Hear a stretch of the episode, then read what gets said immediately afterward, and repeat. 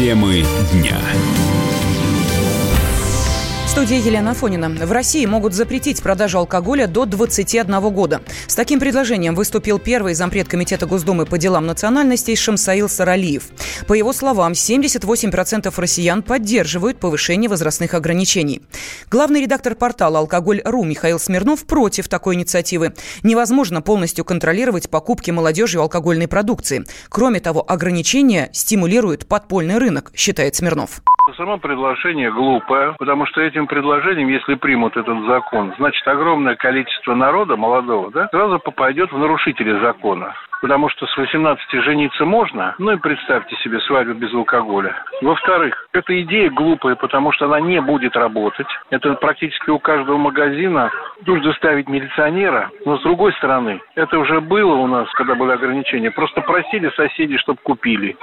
Это значит, в каждой квартире за каждым молодым человеком нужно ставить наблюдателя. Значит, это выдавливает официальный алкоголь, то есть за которого уплачены налоги, акцизы. Он его усложняет приобретение. Соответственно, это помогает подпольному рынку. Как только будет это принято с 21 года, значит, подпольщики, производители подпольного алкоголя, просто скажут огромное спасибо нашим законодателям. Потребление это снизит? Не снизит. Может быть, даже увеличит. Но, с другой стороны, не нужно забывать еще одной стороне. Давление на алкоголь резко повышает потребление наркотиков. Минздрав проработал поправки к похожему закону о продаже крепкого алкоголя лицам, не достигшим 21 года. Речь идет о продукции с содержанием этилового спирта более 16,5%. По действующему законодательству продажа алкогольной продукции запрещена несовершеннолетним до 18 лет.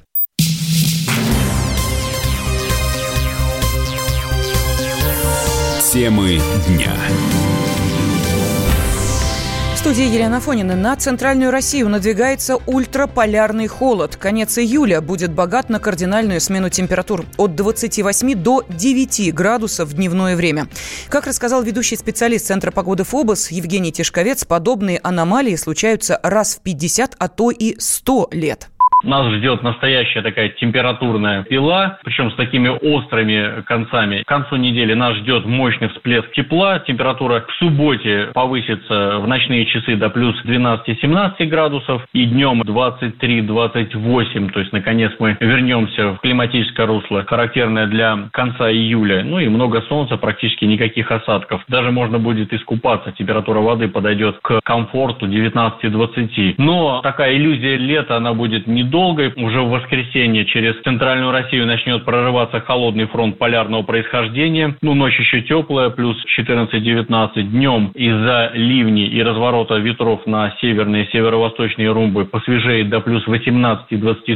То есть воскресенье, 28 июля, будет таким рубиконом. В атмосфере наметятся резкие изменения процессов. В понедельник уже тыл циклона и начнут прорываться холодные воздушные массы полярного происхождения. В ночные часы это плюс 8, плюс 13 градусов. Днем уже не выше плюс 13 и 18 с короткими дождями. С самого дна мы достигнем 30 и 31 июля. В ночные часы воздух будет остывать в Центральной России до плюс 5, плюс 10 градусов. Конечно, такой температурный фон аномально низкий. Практически будет соответствовать показателям конца сентября, начала октября. По нашим оценкам, на макушку лета придется и пик вот этого ультраполярного холода.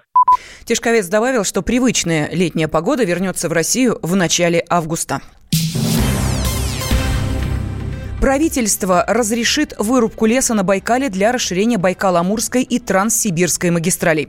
Минприроды подготовила поправки в законопроект об охране озера. Госмонополии потребуется вырубка почти 10 тысяч гектаров леса вдоль железнодорожных путей. Центральная экологическая зона Байкала охраняется не только российским, но и международным законодательством, отмечает директор природоохранной общественной организации Роман Пукалов. По его словам, все изменения должны быть согласованы с ЮНЕСКо.